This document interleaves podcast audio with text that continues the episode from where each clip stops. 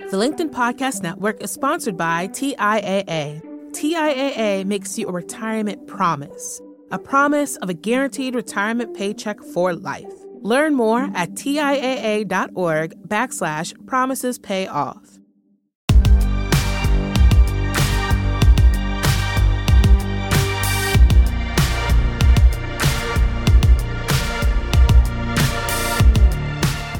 Hello and welcome to the Big Technology Podcast. Great to have you here for another week. Our guest today is an amazing guy. His name is Roy Bahat. He's the head of Bloomberg Beta. It's a venture firm funded by Bloomberg LP that currently has $225 million under management, so no small amount. Uh, I think Roy is like the dean of the VCs here in Silicon Valley. Uh, I respect him greatly. I feel like he's one of the more even keeled folks in this world. And I'm really excited to be able to sit down with him for a conversation today, talking about everything in the tech world from the venture capitalist controversies to what's going on with social media and the election.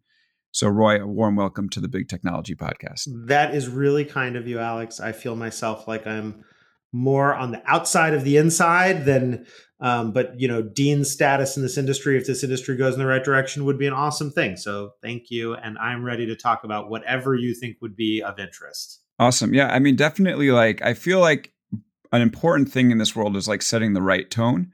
Um, and you're like one of the vcs out there that are very public with what you think. Um, and I've always been impressed with it. It's not hyperbolic. Uh, it you. really you tackle like the important issues in this world, not skirting around them. And I feel like you don't yell at journalists, and that's a good start. Uh, so, so I I'm definitely really do not yell at journalists. I mean, look, yeah. as a person who once thought I might be a journalist and failed at it, I um, like I basically think journalists are looking for the truth. And if we all want to operate in this world, let's help them find the truth and then we can figure it out. And I've found, I mean, it's funny, you just mentioned about having a voice. You know, a question I got asked by a founder in our portfolio is like, why is VC Twitter so weird? Um, like, meaning, like, why when people are talking on social media and they're venture capitalists, are they like just kind of yeah gross. And I think you're, you're getting right into my first question. Yeah. Oh, good. So then ask yeah, your question. And uh, no, no, no. I want to hear. I want to hear what you have to well, say. Well, I mean, I was thinking about it. Yeah. It's like, it, it, uh, look, venture capital is a strange business because what do we do? Like we people think we invest in companies. Kind of. We really sell money to companies because the companies have so much leverage when they're doing well and you only want to invest in great companies so you think the ones you're investing in are doing well and so you know in a way we're all salespeople and what do we sell or, or you know in the language of tech we are customer success people meaning helping our customers founders to succeed. And we sell money and money is a commodity meaning like literally my product that i sell is legally equivalent. It's debt for all ten- tender for all debts public private whatever it says on the bills um, to other vcs and so as a result as with all commodities the way you distinguish yourself is with your brand reputation. And so vcs just have become in a lot of cases these like flat out braggarts who just are incredibly annoying. And I've tried for myself to figure out how do you highlight the things you're proud of and the founders you're proud of while also having something that's very difficult to have in public, which is authentic, genuine engagement. And it can be maddening. Like, you know, I'll tell you an Uber story if you want about one that was maddening for me a week or two ago, but, yeah, um, yeah, but I'm trying. Well, it's just that Uber Uber came out with this public statement of like their plan for supporting drivers, and since our fund Bloomberg Beta focused on the future of work, even though we're not involved in Uber or Lyft or any of those companies in any way, um, we I have views on what they should do to better support their drivers, and I've written about those views, and some of them are complimentary and some of them are critical. And anyway, they released this plan, which I thought was a step in the right direction, and so literally that's what I said. It's a step in the right direction, and man, the hate that started pouring at me from all these activists being like, do you realize you've just endorsed a company that blah, blah, blah? I was like, I didn't endorse them overall. I said it was a step in the right direction. Literally the next day, they then threatened to shut off in California. And I said, well, kind of two steps forward, one step back. And then I started getting crap from all my friends in tech. And, and then I learned that Uber had included a portion of my tweet in um, in, the their message. Well, no, not not that. In a message to like five, even more to all of their drivers, like I don't know how, how many hundreds of thousands of drivers, and it just reminded me that one of the reasons I think people are, so, and I love podcasts for this reason, by the way. One of the reasons I think people who are, are inauthentic in public is the fear that they could have any piece of what they say excerpted and flattened and mischaracterized. And I've just kind of concluded that that's going to happen sometimes, and I'll still just try to be myself. And one reason I like podcasts is, and we've invested in a bunch of podcast companies, mm-hmm. is um, is that in a podcast it's very hard to do that. It's very hard to pull out that little piece and flatten you, and the listener is typically paying close attention, and so that makes for a better conversation. Yeah, I agree. I like them too. I do think that you can talk with a level of nuance here that you can't. Yeah on Twitter, and it does worry Alex, me. Actually, we get to hear your we get to hear your radio voice, so we're all good. I know, as long as people don't see my my radio face. Exactly, mine too. Somebody's like, "Did you finally shave?" Yeah, I haven't worn a um, belt since lockdown I know. started. I was just thinking, like in the quarantine time, like sometimes I'm just like, okay, now which T-shirt am I going to wear for three days straight?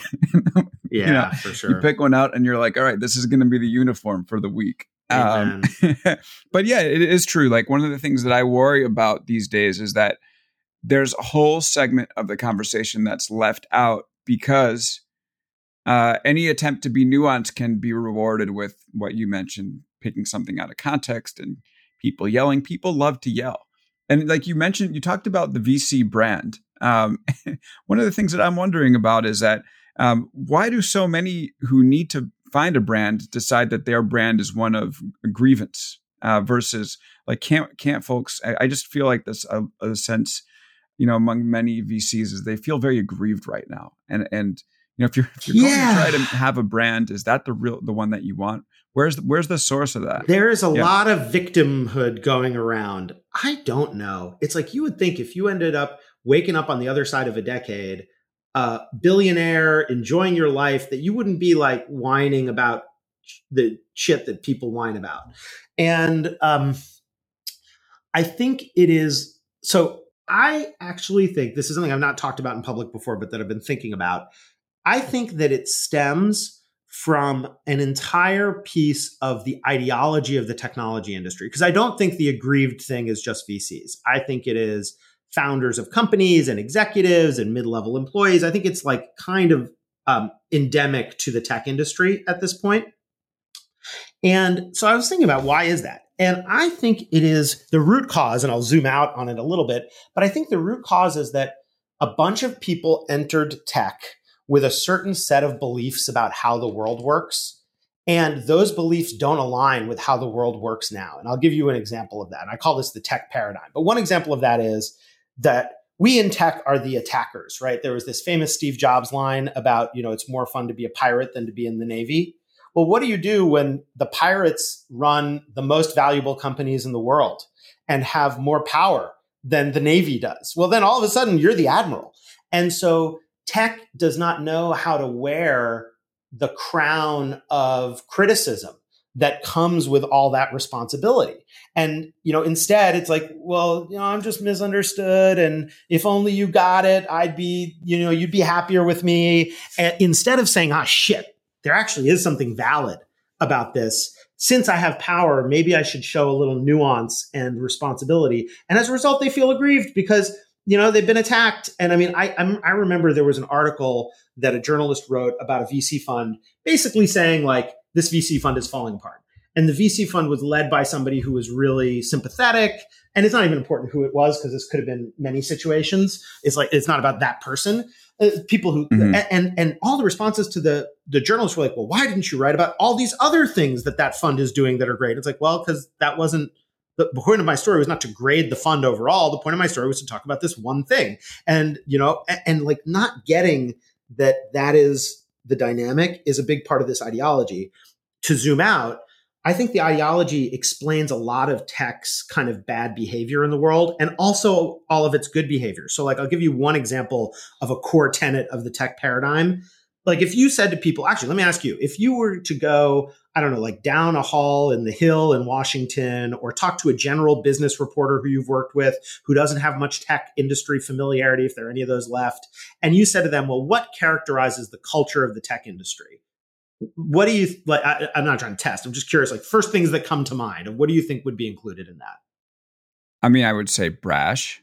Yeah. Um, exciting. I think people generally find that this industry is more exciting and dynamic than let's say you know people trading bonds. Yep. Um, and sort of uh, they would also say that there's a level of immaturity. Uh, yeah, I would think that folks have no idea, even though they talk a big game about you know power and stuff like that. They really have no idea what their tools are doing and tend to Yeah. view people as numbers versus actual human beings. Numbers versus human beings and not knowing. Yeah, so I think a lot of those I I really feel, and I, so I've been trying to to um, introspect myself because I'm part of the tech industry, obviously, and think about it as I look around at what are the qualities that drive. Like, how did tech turn out that way? Is that just an accident of like what the personalities were of a few people? And I think it's not an accident. I think it is actually very much follows the how the tech industry originated and how people in tech got into the industry. And you touched about on a bunch of this in your book around sort of the engineer's mentality, and I think Right. that's a big part of it. But let me try to characterize. So one of the things that I think is really important is tech is indifferent to norms. Tech is proudly like the kind of place where it's like, well, if society says we should do X, maybe we should do it, maybe we shouldn't, but we should decide for our own reasons. And so there's this kind of independence of thought um, that comes with that. And I, my personal view on that is why did that happen? Is because a lot of the people in tech historically were outcasts when they were younger. They were the nerd in high school. I certainly was the nerd in high school. And as a result, they had to develop this studied indifference because if they swallowed into the norms, they'd think poorly of themselves. Um, a second That's one that comes with that is a hyper obsession with focus of like, you know, this is part of the engineer's mentality is like, I'm going to stare at this problem and only this problem and decide it's the only thing in the world and everything else shall melt away. Yeah, like if you're in a coder, if you're a coder and you're like in the zone, Yeah. There's that you're flow totally unresponsive experience. to all other. And- but there's also like focusing on the thing you care about and ignoring, you know, short sellers if you're Elon or oh, Elon's not ignoring those short. Well, that's fair enough. It- it- fine, he's taunting them now. He's sort of level two on that. right, But- but, but- but having to not be indifferent being- to their concerns. That's right, being indifferent to their to their concerns. Um, and and out of that comes a- a similar and related things, which is the focus on optimization, which is to say, give me a problem. You know, Amazon says an objective function, and I will find you the best answer to that. And you know, consequences kind of be damned on some level. And so the the the immaturity, I think, is more a consequence of indifference and focus, indifference to norms and focus, than it is like, oh, they're bad people. They just are not world aware. Um, Right. and I definitely think it's not a bad people thing. And so you got that optimization, that focus, that indifference to norms. And then the last part is an obsession with speed because the winning, this is Get ma- more a fast. matter of like a Darwinian thing. Yeah. But of like the faster you went, the more likely you were to survive. Therefore, all the powerful, you know, um, entities in tech have a culture of incredible speed.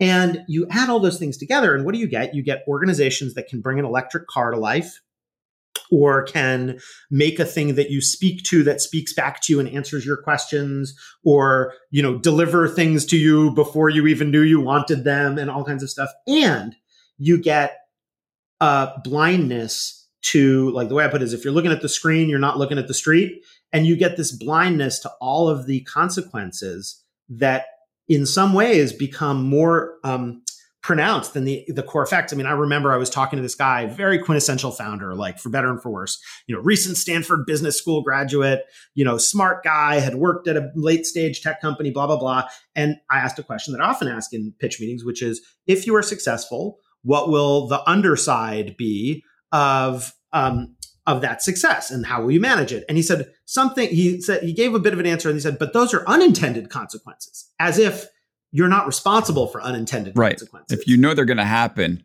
I mean, you should I mean, definitely. you and can't the call way, them unintended consequences. Real leadership is whether or not you know they're going to happen. You're responsible for the consequences of your actions.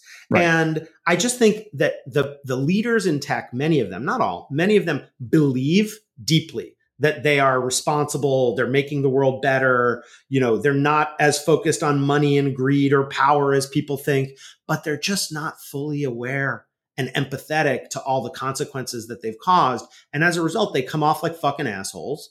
And they, I mean, and look, you see Yeah. this, like, you know, let It's me true. write a, let, let me be a billionaire writing a, a, a blog post about income inequality and how people shouldn't worry about it too much. It's like, you know, maybe, Maybe you should have thought to ask somebody who wasn't rich before you look. did that, you know, Yeah. that kind of thing. So you, you end up with that, that, that tone deafness combined with a genuine error of calculation. Now, the, the problem is, and then I'll shut up and let you go on to whatever. No, that's interesting. to talk about next, It's- but the problem ahead. is, Yeah. if you overcorrect for it, you also fail.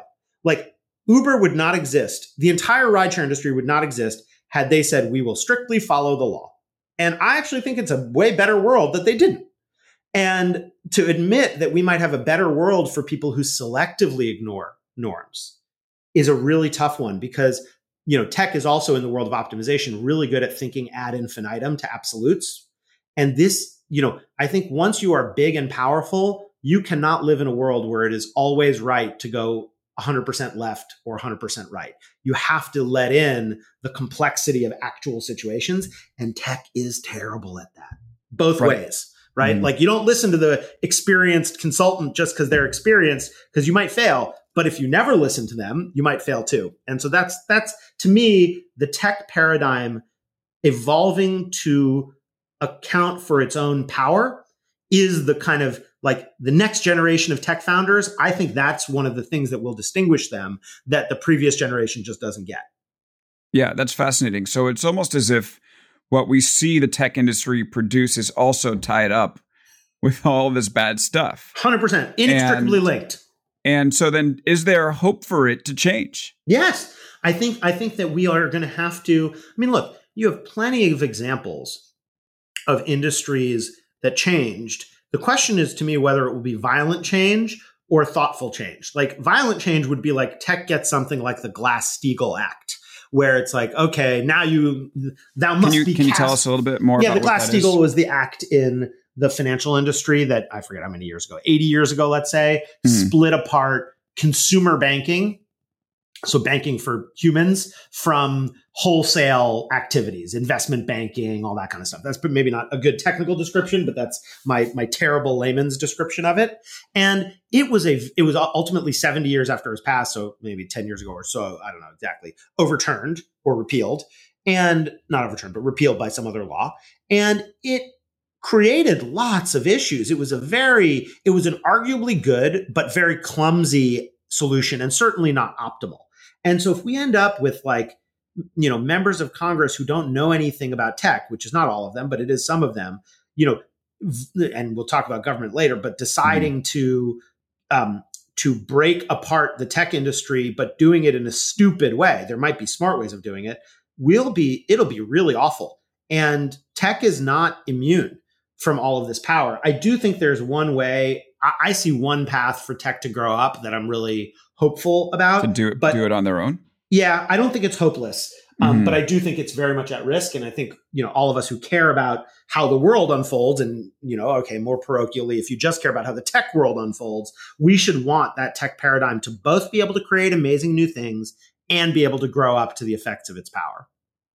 Right. And then, so the way to do that, first of all, I think that if there is any big legislation coming in from the government right now, it will almost certainly have really bad negative, uh, unintended, you know, to use our term, consequences. Um, just given, I mean, I've been in the Yeah. hearing rooms and, and seen the questions, and I know like there's a push for people to like cut these folks some slack, but I really can't. I mean, it just, it's a shame that our government is like really falling flat on its face in its responsibility to try to rein some of these companies in, or at least Among many other effective. government responsibilities. Yeah, I mean, yeah, well, I I believe in government, but I believe in competent government. Yeah, yeah, and right now we're not exactly. Uh, we have one and not the other, but at least I don't know. At least we have one, maybe. I Yeah. don't know. It's hard to find bright spots. So, um, so if we if if that's not the thing that's going to end up really helping the situation, so what's it going to take? Is it going to be a moment of the tech industry like all of a sudden I'll- coming give you to its senses and hope. saying we need to do this on our own, or like Yeah. like how does that look? So here's what I think is not going to happen. What I think is not going to happen is that Zuck is going to wake up tomorrow and be like, you know, I've been thinking about that free speech thing and how much I am an absolutist about it for all these years. Eh, I overdid it. I take it back. Uh, that's not going to happen. Um, I, I, I, think that it will take power to shape power. And I think government is a last resort. I prefer that government didn't need to act, but it may need to. Um, I'll give you two other rays of hope, though one which takes a long time and one which I think could happen faster. The one that takes a long time is, you know, the dominant tech companies 15 years from now might not be Facebook, Amazon, Google, Microsoft, Netflix. You know, they might be uh, new companies that are arising now. And if that's the case, the new generation of founders, I just think is more aware. And one of the reasons for that, I believe, and you know, Uber is not a good example of this, or maybe it's the exception that proves the rule, but as it like my like dummies history of the tech industry is first 25 years of the tech industry they just made tech in the corner like chips and wires and computers and screens and that was all essential infrastructure for what we have now the next 25 years with the exception of amazon were really about information industries you know facebook mm-hmm. google like they move bits around the next generation is about tech expanding to everything else and what happens when you expand everything else like you know accommodations in the case of Airbnb, or um, logistics, transportation. You know, we're investors in Flexport, shipping broker. Is you need to know the real world and how it works much faster than much earlier in the company's life than you did when all you did was move bits because bits become significant, but there are issues around privacy and cybersecurity. But like, you know, the chance of somebody dying with a bad Google search was a rare occurrence.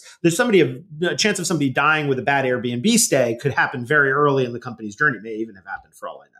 And so I think that next generation of founders, A, out of necessity, and B, just culture, like not all the founders were outcasts when they were kids, you know, like it's become a more central, normal thing. And as a result, I think they're, I'm not saying it's bad to be an outcast. I was one, but, uh, but I think that there's a, a world awareness that the next generation of founders has. But that's going to take a long time because this current generation is here for a while.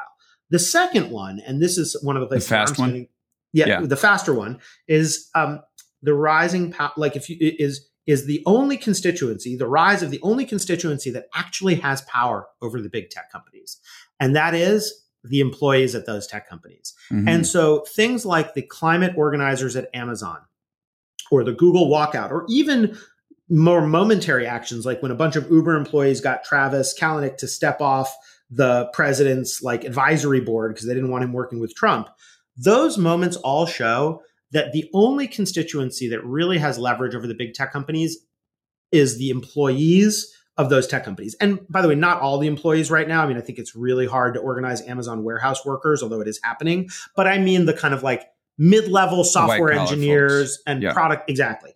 And as those folks organize and articulate what their interest is, I think they are an enormous power to be reckoned with. And if I, you know, I, I, so I'm very I'm spending time with folks who are doing that. I'm trying to learn about them, you know, because I think that if you want to be a successful company of the future, you need to anticipate that your employees as an organized collective, I mean Kickstarter's employees just unionized, that they're going to have more power and I think that power is on balance. Not always. It won't always be good, but it is on balance a good thing. Yeah, I, I want to ask you about that because the one counter argument to that being a good thing is people might say, we're going to move essentially from an unchecked leader to now an unchecked and pardon the expression, but mob, which is the word that people use of employees yeah. that are pushing tech policy, yep. and which is better and which is worse. Yep. So why do you think that this is, uh, you know, I think what's think better is a, a balance benefit. of power. If, okay. if you, you know, I, I, I don't think either one of them is, I'm not going to hand the keys to the world car to any constituency. Okay. You know, I, but I think that a check makes a lot of sense. And mm-hmm. I think the same way not all leaders are made the same, not all groups are made the same. So some groups behave like irrational mobs. And I think especially when you make decision when one makes a decision based on perceived sentiment on social media, like Twitter is not the world, as much as I enjoy Twitter. Um, you know, it is not the world. Those perceived sentiments can be very volatile, but you know, the organized behavior of groups of people who have to come together and decide collectively in some mechanism, whether it's a membership association of employees, an informal group, even a union, you know, those tend to behave more reasonably. And, you know, I think mm-hmm. it's hard to look at the economic and social history of the United States without crediting unions for an enormous increase in the welfare and happiness of many people. Not everybody. They were racist for a long time. I mean, it's it's bad. I'm not saying it's unambiguous good, but I do think at this moment in time, it's an ingredient that if we add it into the mix, will make for a better mix. Yeah.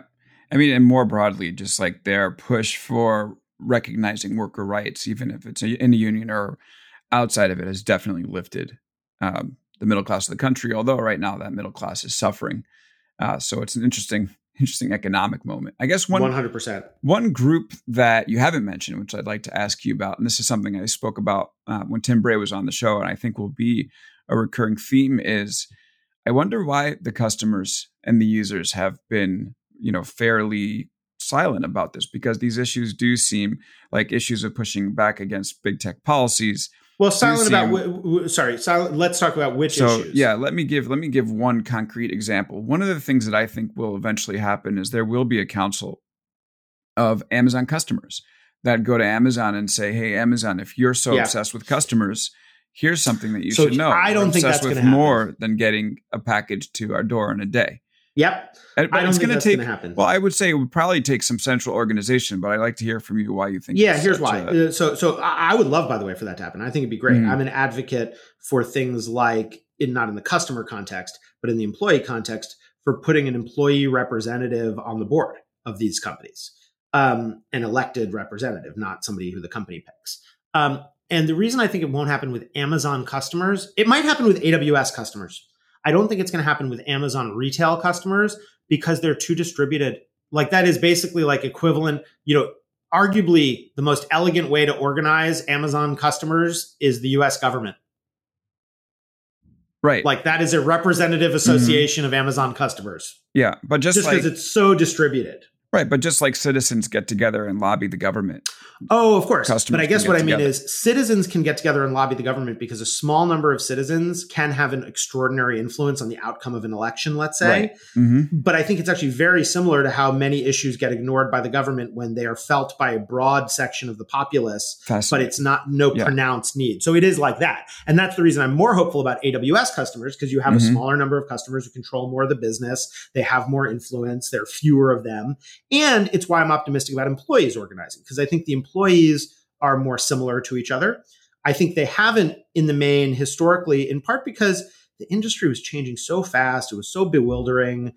Employees kind of, you know, it was, it took some time to realize. And one weird thing about tech is that employees often identify with the boss in a way that is very different from other industries. In part because they this is a good thing. In part because they have ownership through options. Mm-hmm.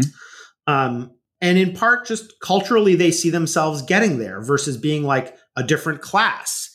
Um, so uh, you know, I think that that is a very strange thing about the tech industry. Here, I'll give you another example of that strangeness in action, which is let's say I told you Amazon is really bad for startups because they have too much power over the market. You would think that if you were a startup founder, that would make you unhappy.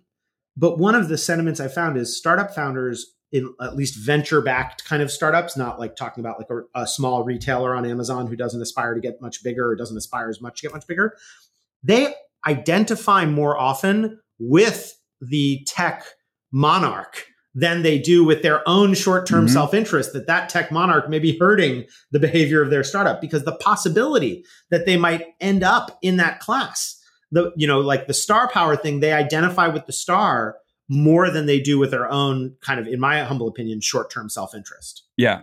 Yeah. They become enamored with someone like bezos and or, or, or more than enamored they think they can be that. Exactly. Yeah. So they really it's an identity thing as much as mm-hmm. anything else Right. And then all of a sudden it becomes more difficult for them. And by the way, let me get even weirder yeah. on it, which is as okay. an investor. We love getting I, weirder here on the show. Yeah, sure. Go ahead. As an investor, I want to back the founders who identify with Bezos. I want right. to back the founders who want to create something enormous and transformative. So even though it's, I don't think it's rational on some level, that irrationality is central to this search for outliers, this search for the enormous that is in many ways the venture backed startup quest that we're on. So, you know, it's weird all around. Yeah. All right. Let's talk a little bit more about that when we come back for the from the break. We'll be right back here uh, with Roy Bahat. Stay with us. The LinkedIn Podcast Network is sponsored by TIAA. In the last 100 years, we've seen financial markets swing, new currencies come and go, decades of savings lost in days, all showing that a retirement plan without a guarantee, quite simply, isn't enough. So, more than a retirement plan, TIAA makes you a retirement promise a promise of a guaranteed retirement paycheck for life, a promise that pays off. Learn more at TIAA.org backslash promises pay off.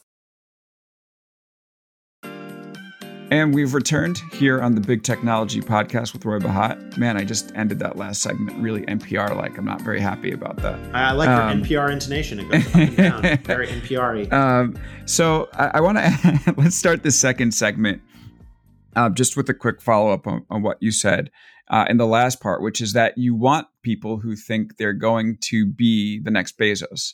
Uh, and then one of the, I mean, that's sort of what the venture capital model is. You want to, you know, put investments in people and then have them make 100x the money. And then, you know, you get one of those that worked out and you can make lots more bets for the rest of your career.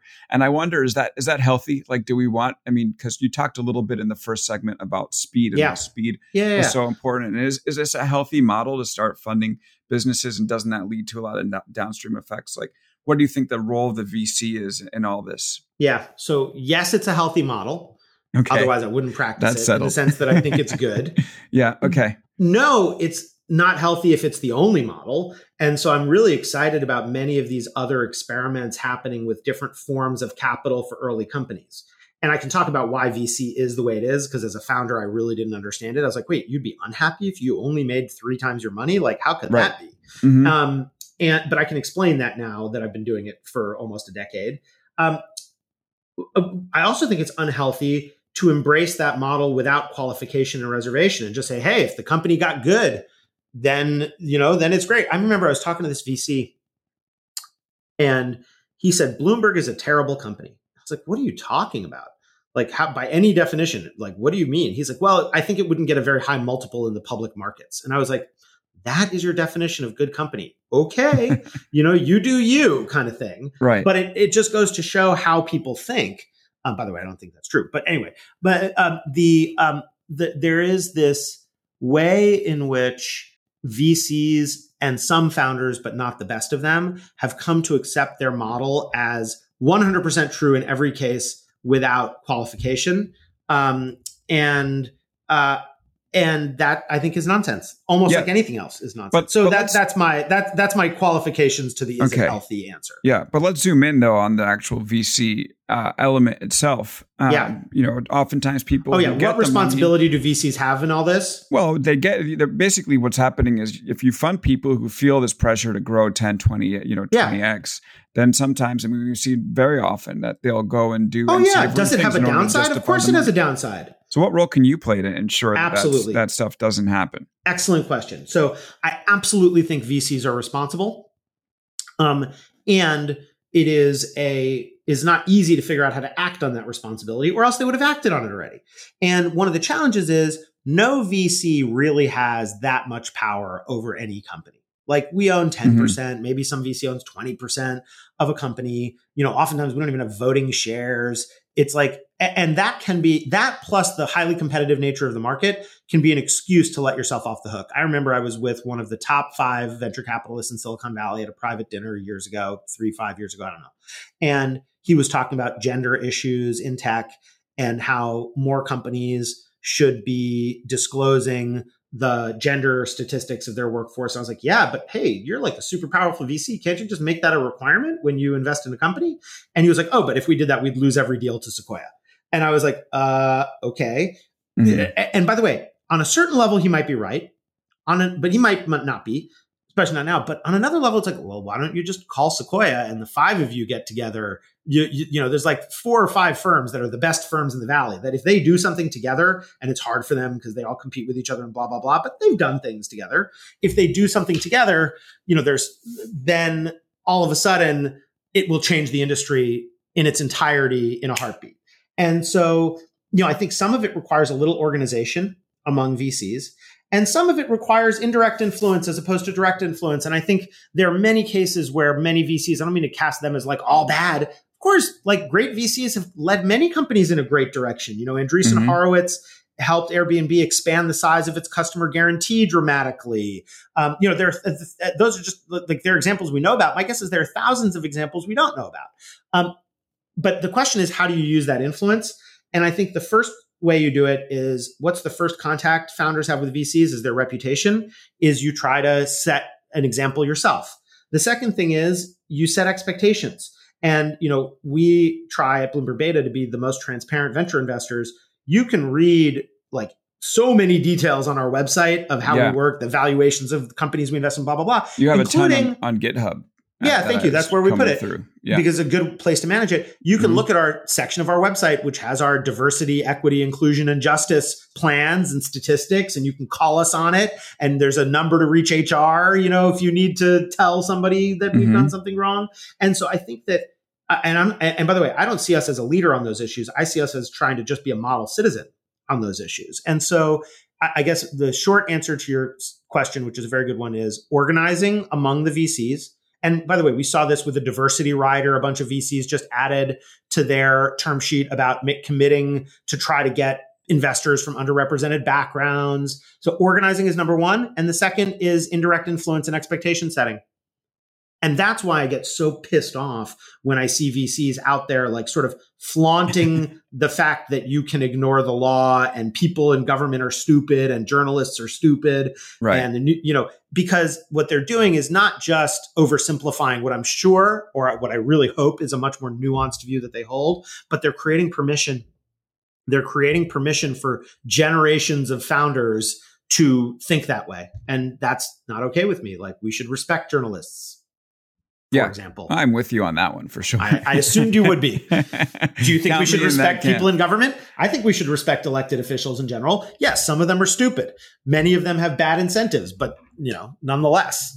Yeah, there's a difference between being disrespectful and then being, you know, tough on your elected officials and tough on your journalists. And I think that like we should definitely be tough on reporters. We should definitely be tough on government officials. But I think oftentimes it it descends into hate and it descends into, you know, disdain.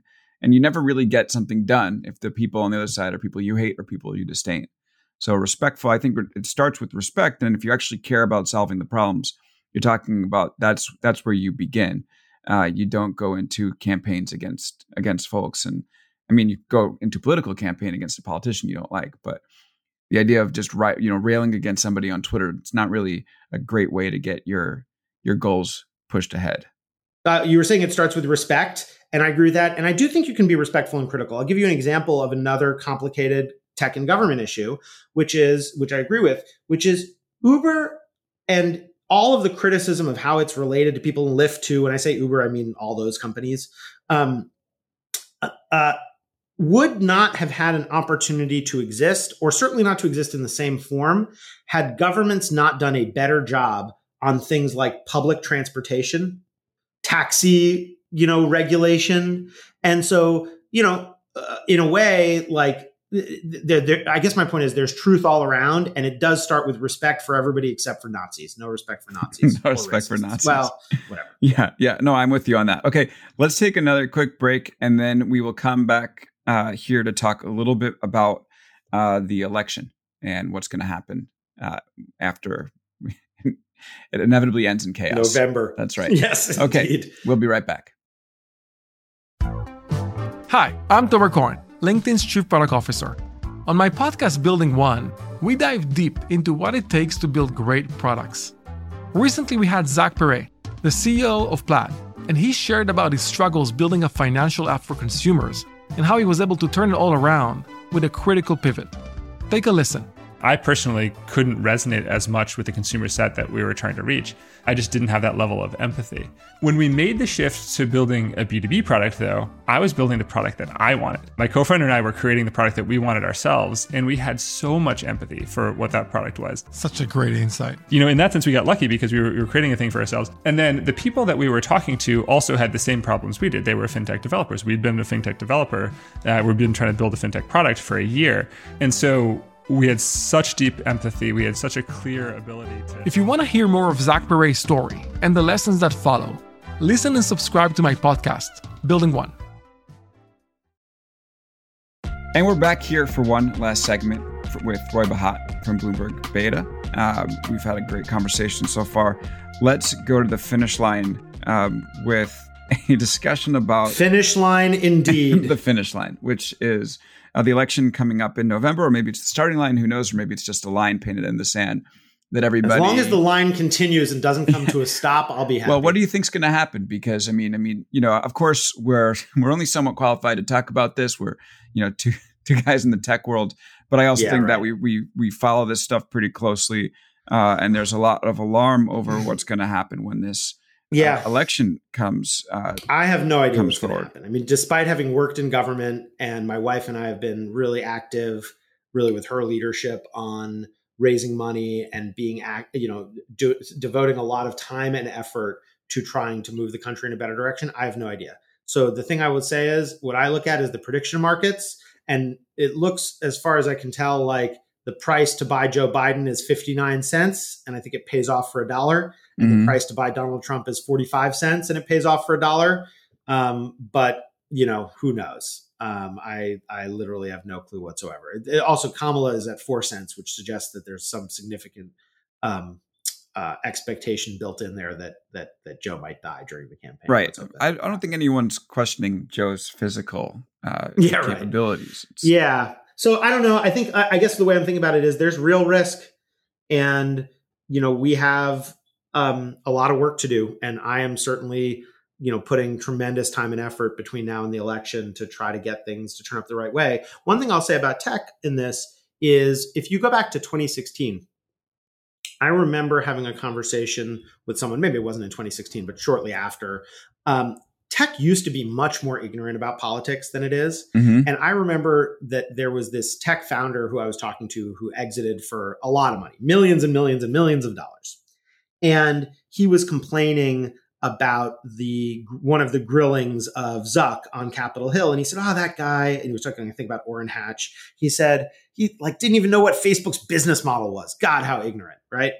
Um, and by the way, I mean, I had a corporate executive once ask me in 2007, Mhm. what is the difference between email and IM? So, like, let's not pretend that there's like a deep well of knowledge out there in the world. That was But then- a while back. At this point, everyone. yeah, but I idea. mean, uh, it wasn't that long Yeah. ago. But in any event, the, the, the, fine, fair criticism.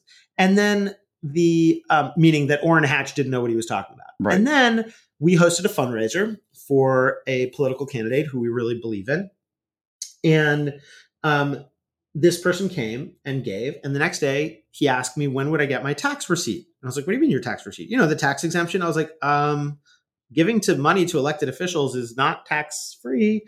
And Mhm. the point is that the same things that were obvious in the tech world, like what is Facebook's business model, like members of Congress didn't know, and the things that are obvious in the political world, which is that giving money to elected officials is not tax exempt, were not clear to this person. And that Mhm. reminded me of just this, it was just a little moment that reminded me of this enormous gulf in understanding.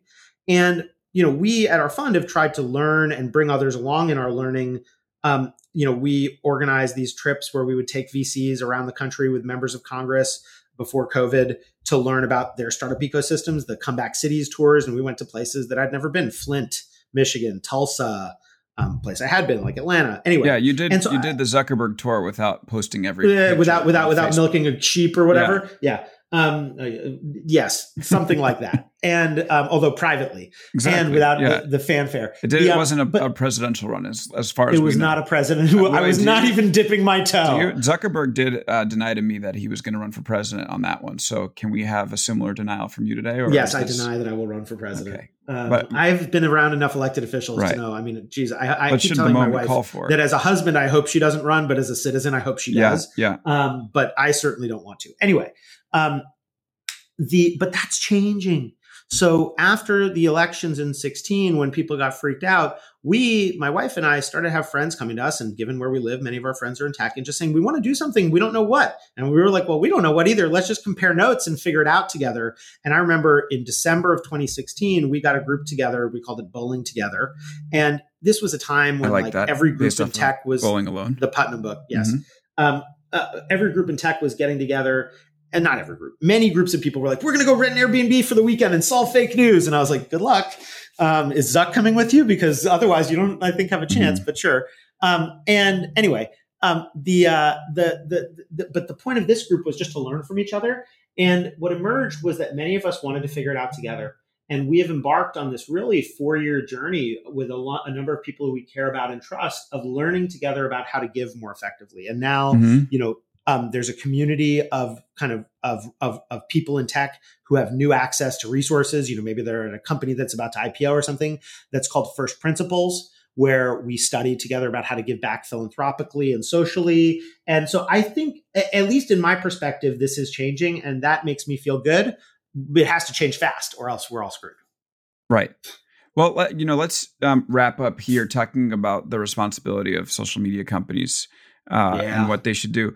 I'm going to pick up on a few things that uh, you, you, said over the course of our conversation, seeming that um, seems to to me that you'd like Facebook to step in a little bit more um, and take some posts down from you know politicians. And one of the things I yes I worry about is that when we have the social media companies step in, we're actually just addressing like the last mile of the problem. It's always the manifestation. It's not the roots. And I feel like there's this tendency to seize onto the fact that like this is all Facebook's fault, whereas like you know there's 99% of the stuff underneath the surface before that 1% bubble. It is up. not all Facebook's yeah. fault. Yeah. It is not all YouTube's fault. Mm-hmm. It is not all Twitter's fault or anybody's fault. The New York Times, you know, random blogger X, you know, it is not all anybody's fault.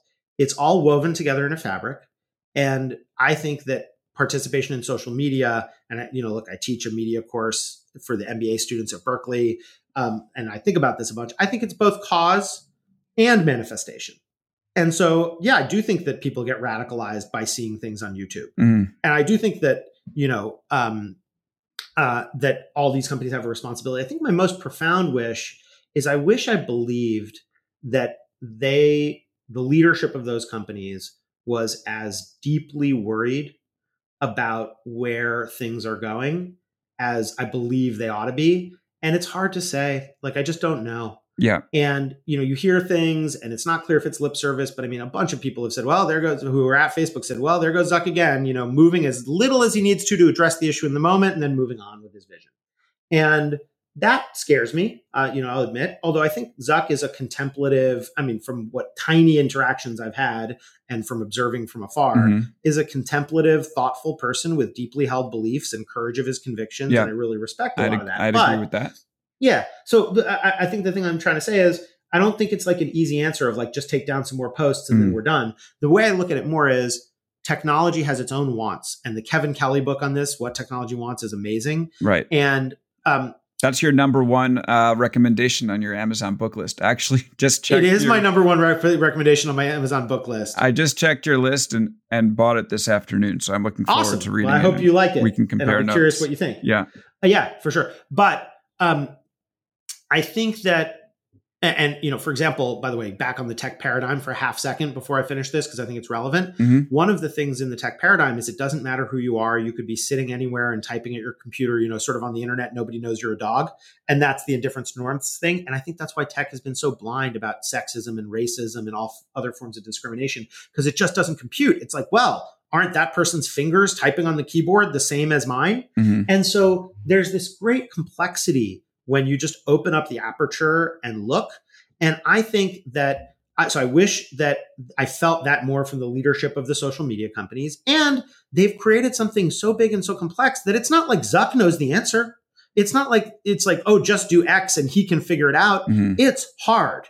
We don't know as a society how to deal with this new tornado that we've unleashed. And like any force of weather, we can shape it.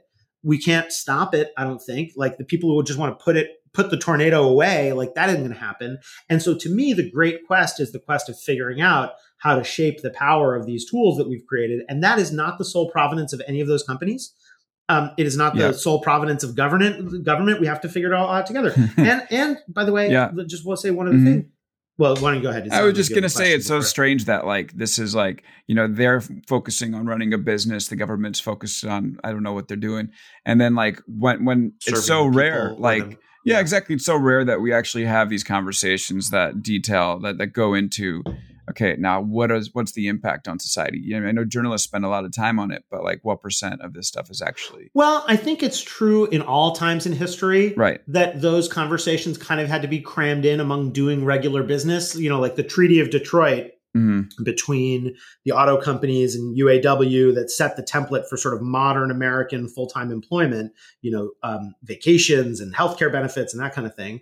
You know, it's not like they could just stop everything for six months and work on that while they did it. They had, you know, that's the nature of of of of action is you got to keep on with the flow.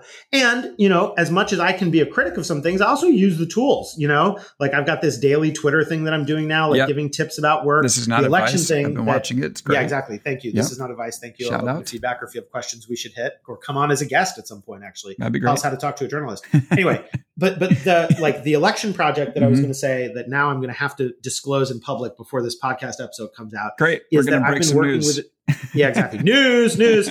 Um, I have been working with um, some folks around the country on a new project that we've been working on for just about a little less than two weeks now to try to um, get more votes out in this election.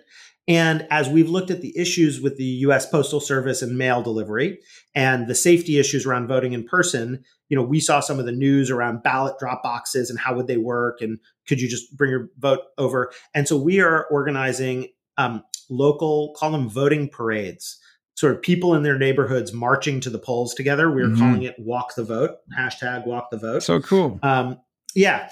And um, and we could not do that but for the existence of all of these tools and platforms, including, by the way, no and low code tools, and the whole thing spun up. Like, mm-hmm. what is that effort? It's like it's not an organization; it's not incorporated in any way. It, but it is a Google, you know, Drive folder, mm-hmm. and so you know, the the way to me to think about it is text like the weather. It has powerful force. You can't stop it, but you can shape it, and you got to both learn to use it and endure it and all that. And you know, and the more I think we see it that way, the more the faster our industry grows up, and the better an impact we can have. Well, that's a that's an amazing way to leave it, Roy. I, I, know that you have a hard stop now. Man, I feel like we could keep talking about this stuff Let's for hours again. and hours. I'd love to have you back on. Um, thank you so much for joining us. Why don't you let everybody know where they can find you on Twitter and, and stuff like that? Just sure. So well, just Roy Bahat on Twitter, although I'll just say this. Mm-hmm as a person who sells money to founders for a living, if you're looking for me on the internet and you can't find me, that's my fault. so please tell me somewhere else. I should be findable everywhere. Yeah. The only thing I'd say is I only accept LinkedIn requests when I know the person well enough mm-hmm. that I mm-hmm. could ask them for a reference. Mm-hmm. So, you know, you can reach you can write to me there, but just yeah. that's my only thing. But Twitter is like is my poison of choice. Yeah, same here. Um, and you're open yeah. to emails and things of that. I nature. am open to emails. In fact, if somebody once asked me what is my, I, I actually did this session with a company that we invested in called Speakeasy that is like a learning service where you learn at small events. And I joined an event where I learned about poetry and freestyle and rap. And they mm. said, What is your favorite form of writing? And I said, Email. Yeah. Yeah. As a newsletter writer, I would agree. so, there you go. And I love the newsletter. All right. Okay. To be continued. All right, Roy. Thank you, Alex. Thank you for joining. And everyone, thanks for listening. Uh, we hope you join us for the next episode and subscribe and rate and all that good stuff. And uh, we'll see you again here next Wednesday. Yeah.